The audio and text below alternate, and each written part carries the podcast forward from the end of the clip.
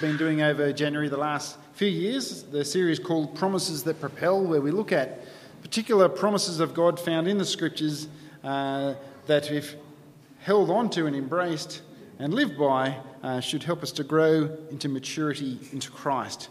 And today, the promise that we're looking at is we have a sympathetic high priest. So, we're going to come before the Lord in prayer that I ask that He might minister to us through His word this morning. Heavenly Father, we know that we're weak. We know that you are all powerful, all knowing, yet you call us to come boldly before you with confidence, not because of our achievements, but because of you, the achievements of your Son and his abundant grace, mercy, and sympathy. Lord, we pray that uh, the very reasons why you inspired the writer of Hebrews to write these words would minister to us, that we might know what we have in Christ, what He has done, and Lord, how that encourages and ministers to us in our times of trials, temptation, and need. Uh, so work in and through your word by your Holy Spirit in every single one of us. We ask in Jesus' name. Amen. You know how it is with some people, and let's face it, also some pets. When they've done the wrong thing, it's just so obvious by their demeanour. My kids aren't really good at hiding it if they've done the wrong thing. Neither is my dog. Our dog Chloe has got this particular table. If she's done something wrong or if she's got something she shouldn't have, she goes under this little table. And the idea is if you try to get her from one side, she goes out that way. If you try to go around the other side, she goes out the other way. But why do people do that? Why do dogs, even a dog, have this sense of guilt when they've done the wrong thing? Why is it that people aren't good at hiding it when they've asked, Have you done this? and they've got this, oops, this look on their face. As God created us, He created every single one of us with a conscience, an awareness of right and wrong, of guilt and innocence. But often it is for people and for your pets. It's kind of like this innate fear of what will happen if somebody finds out. Now, for every single parent and every single pet owner, guess what? They are not perfect. They are people who are also sinful, also weak, yet we fear them finding out about our shortcomings and our weaknesses. Imagine how much worse you might feel if your parents or, or if your pet, if your owners, not that there's any pets here in the building, might be some watching on Zoom, who knows? What if they were perfect or faultless? Would that change how you felt before them? Because when we carry this attitude over to our relationship with God, that is, oh no, he's perfect, I can't, I can't let him know what's going on, not only will that be extremely unhealthy, that will be thoroughly detrimental to your spiritual health.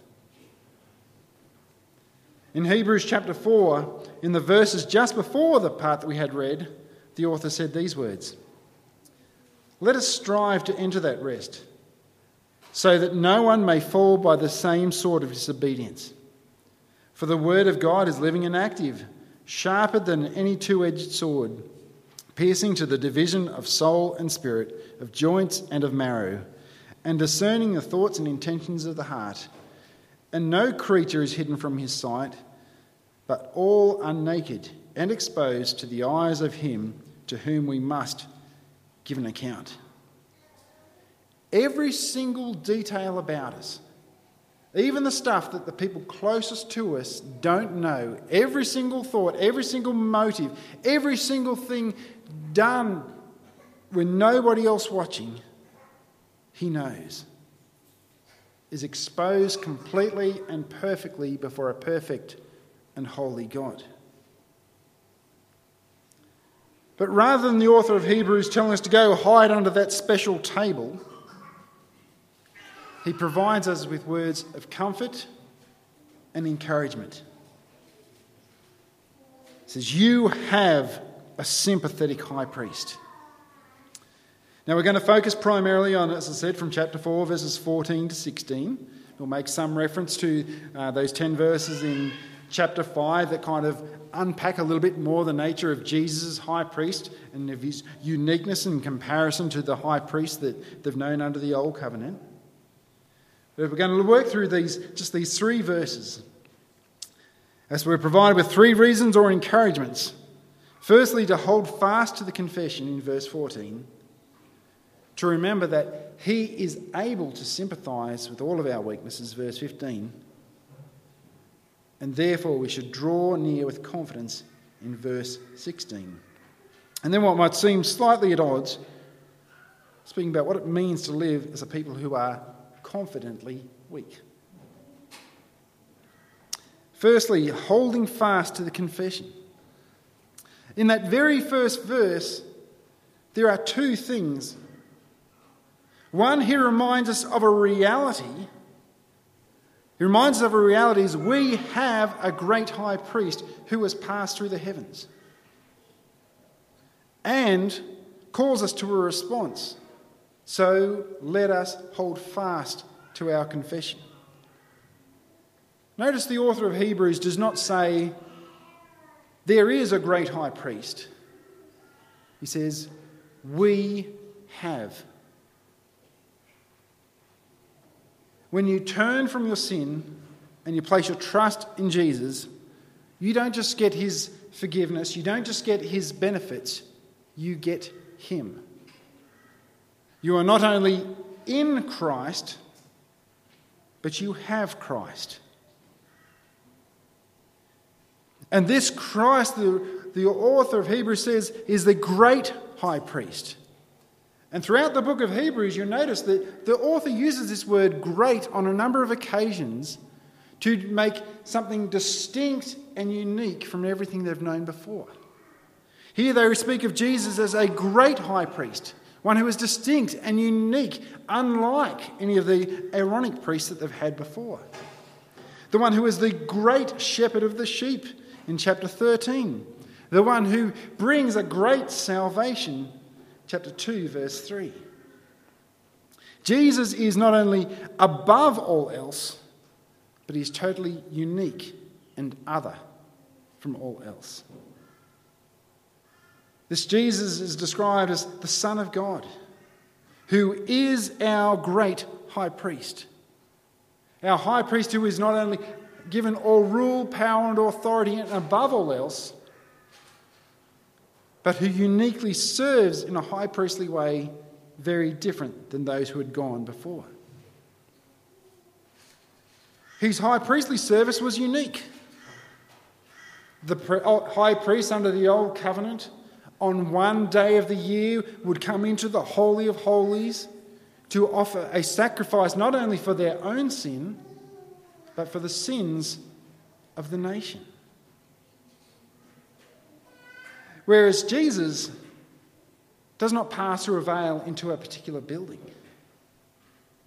But by his resurrection and ascension to the right hand of the Father, he has gone into the heavenly sanctuary with an offering that has been completed once for all time. Unlike the high priests who've gone beforehand, who used to go into the Holy of Holies with trepidation and fear, wondering, if, what if my offering is not good enough? What if I am struck dead? And even still, those high priests had to leave and come back year after year after year. Yet Jesus, who ascended in his resurrection, seated at the right hand of God, the author of Hebrews says in chapter 10 when Christ had offered for all time a single offering, a single sacrifice for sins, he sat down at the right hand of God. He sat down because the work of atonement was complete. There was nothing more that needed to be done, it had been finished for all time. And of this Jesus, the author reminds us, and himself, we should hold fast to the confession. Now, back in chapter 3, verse 1, he speaks of a, of a confession of Jesus as our apostle and a high priest of our confession. As in, his apostle, he was the one who was sent for us, the one who was sent to deal with the problem of our sin, but the one who was also ascended, who was seated at the right hand of the Father with all rule, power, and authority and in his high priestly capacity, not only has offered the perfect sacrifice for sin for all time, but who intercedes forevermore for his people. So never forget, in all of your struggles, all of your temptations, all of your trials, he has done everything needed to deal with your sin once and for all. And he's seated at the right hand with all authority, interceding for you. If you are in Christ, you could not be in a more secure setting. You couldn't be in safer hands. So, in all of our struggles, hold fast to what we know to be true about who Jesus is. Hold fast to what we know to be true about what he has done and what he continues to do that secures your position in him.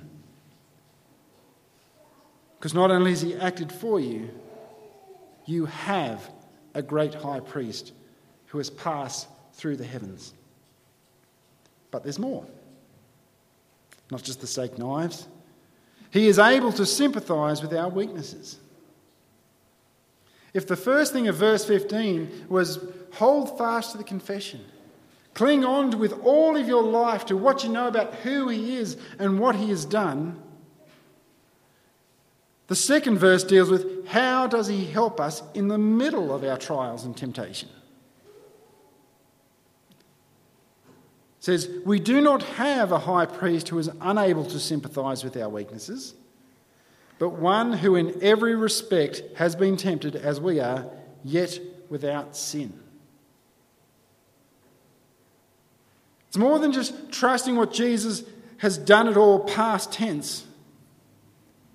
He actively, continually sympathizes with our weaknesses. In earlier chapters, he spoke about how he had become made like our brothers in every respect. Jesus, in his incarnation, yes, was fully God, and he was also fully man. He was subject to the weaknesses and the temptations that, that are prone to humanity. Some people question say, well, he's not completely like man. Well, he's exactly what man was created to be like. He's exactly like Adam was created to be like, in perfect submission to the Father. But where it says in verse 15, who was tempted in every respect, it doesn't mean that he was tempted with every single possible temptation that could ever happen. It doesn't say one day he was driving along, he saw a speed sign, he thought, oh, there's no cops around, I'm going to floor it but that he was tempted to the full extent to which any human could experience temptation. Now, we've got one piano in this room, but apparently, if we had two of them, if you strike a note on that one, it'll actually ring out that same note on the other one. The expression of that, it's called sympathetic resonance. You know, just the way it resonates, it resonates on the same thing over there, and they produce the same note. It's kind of like the image of what Jesus is giving us here is we struggle with our weaknesses that resonates in him who has experienced the fullness of temptation. Our struggles with our trials and our weaknesses resonate in the heart of the Son of God who is seated on the throne, the throne of grace. Now, some people think, how on earth can Jesus sympathize with me if he never sinned? How can he have any clue what it's like to sympathize with someone like me who gives in to temptation from time to time? Who, who gives in to weakness? I like the way C.S. Lewis explains it in his book Mere Christianity. He says this A silly idea is current that good people do not know what temptation means. This is an obvious lie. Only those who try to resist temptation know how strong it is. After all, you find out the strength of the German army by fighting against it, not by giving in. You find out the strength of the wind by trying to walk against it, not by lying down. A man who gives in to temptation after five minutes simply does not know what it would have been like in an hour later. That's why bad people, in one sense, know very little about badness. They have lived a sheltered life by always giving in. We never find out the strength of the evil impulse inside us until we try to fight it. And Christ, because he was the only man who never yielded to temptation, is also the only man who knows to the full extent what temptation means, the only complete realist. That makes it pretty clear, doesn't it? We come to Him, we find sympathy and strength in Him because He knows what it likes to endure it. If we want to deal with the problems of our temptations and our sin, the example, the one we want to go to, is the one who's experienced it to all of its fullness without sinning. But where do we naturally tend to go during our times of temptation and trial? I think if we're honest, for a lot of people, it'll be a, a close friend a, or a group of friends. In other words, our first port of call becomes to go to another person or another group of people who you share a common unity in that yielding to temptation, giving in they might be a great sympathiser of what it feels like to give in to temptation for the guilt and the regret that's associated with that. But hopefully, too, they can be someone who can sympathise and point you to how that caused them to repent, how it turned them back to Jesus, how they came boldly before his throne to find grace and mercy in their time of need. But you will not and you cannot find a greater sympathizer in the midst of your weakness than Jesus Christ, the one who endured it to its full extent and without sin. He is able to sympathize, it says, verse 15. In chapter 2, verse 18, he says, Because he's been tempted in every way, he is able to help. Chapter 5, verse 2, he's able to deal gently. Chapter 7, verse 25, he's able to save completely. In chapter 10, verses 1 and 11, he's able to perfect the conscience of those who belong to him. In chapter 5, verses 7 to 10, when he's making a comparison between the priests of Aaron and Jesus, he speaks about how the priests of Aaron would continually offer sacrifices, coming in and out. Yet Jesus, on the other hand, offers up prayers for himself in the garden. One who continues to offer up prayers and, and intercede for us, seated at the right hand of God. And the author says in chapter 5 and through his obedience, secured an eternal salvation. I think far too often we pray half of what Jesus prayed in the garden. We pray the half, Father, take this from me. But we need to say, Father, I want this taken from me, but not my will, but your will be done. So, often trials and temptation can be a blessing.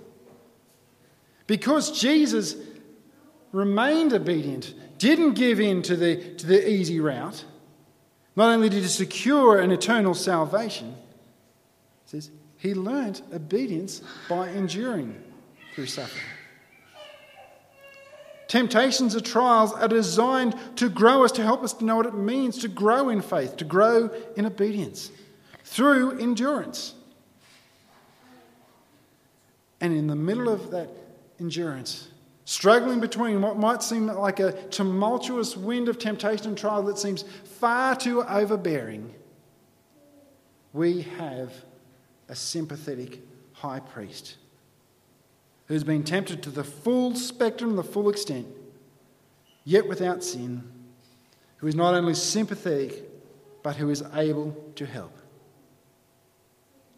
Who endured a much greater temptation than either of us will ever experience, not only without sin, but according to the same strength and resources that we have available to us.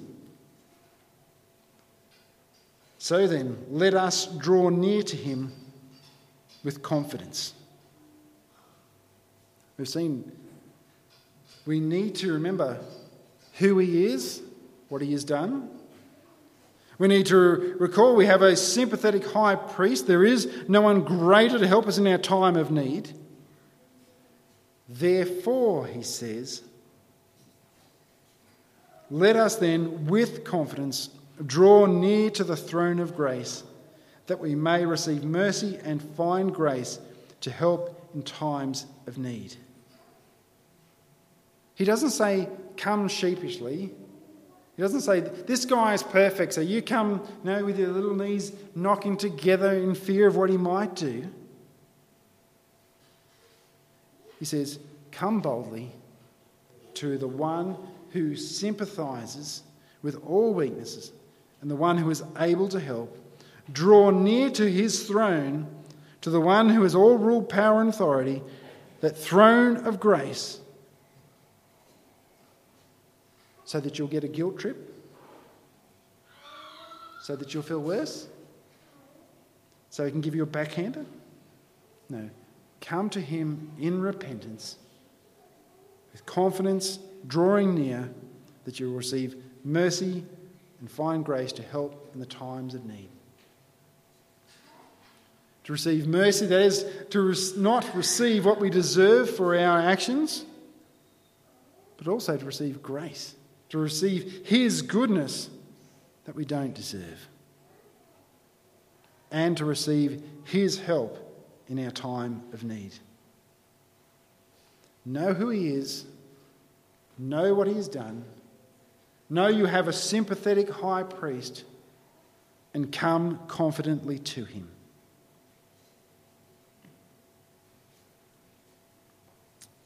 We are a confidently weak people.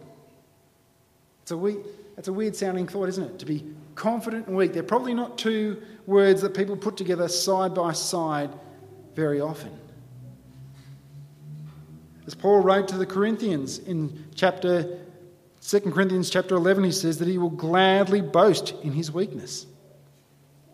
In the following chapter, chapter 12, verses 9 to 10, he says, But he said to me, My grace is sufficient for you, for my power is made perfect in weakness. Therefore, I will boast all the more gladly of my weakness, so that by the power of Christ may rest upon me. For the sake of Christ, then, I am content with weakness, insults, hardships, persecutions, and calamities. For when I am weak, then I am strong. As a result of the fall, all of us are beset with weakness. It's part of the human condition as the result of the fall of Adam and Eve. But weakness does not mean that we are hopeless and that we are constantly in despair. Despite the fact that we have a perfect and holy God who sees every single hidden thought and everything done in the dark, we have a perfect and sympathetic high priest who has been tempted to the full extent to which anyone can be tempted, yet without sin. Now, that doesn't mean, in what I'm saying this morning, that we should not care about our sin as go, oh, sin, shmen, it's all sorted out. We should care about our sin. We should care about the offence that it is to our God. We should care about the fact that it's our sin that, that took him to the cross. As we formed to become more and more like Christ, our attitude towards sin should be Christ's attitude towards sin. In fact, because we find sin repulsive, we should take seriously the advice the author of Hebrews gives us. Remember who he is, what he has done. Remember that he is a sympathetic high priest who is able to help. So, in all of your weakness, recognizing your need of him and his sympathy and the strength that he provides, come boldly to the throne of grace for help. We are weak, but we are confident. Not confident because we've got to a certain level where we've got the hang of things, but because we are confident in what He has done, who He is, His ability to sympathise with every weakness, that we do not need to come to Him with a sense of shame and trepidation but we come to Him in confidence to find mercy and grace and help in times of need, according to His mighty power within us. Let's close in prayer. Heavenly Father, we confess that too often we don't make you the first and foundational place we go in the middle of our weakness. So often we seek to find comfort in other weak vessels. Yes, we are called to minister to one another, but may it be to point one another continually back to Christ, that we would look to Him in all things, that we would look to Him in the middle of our trials and temptations,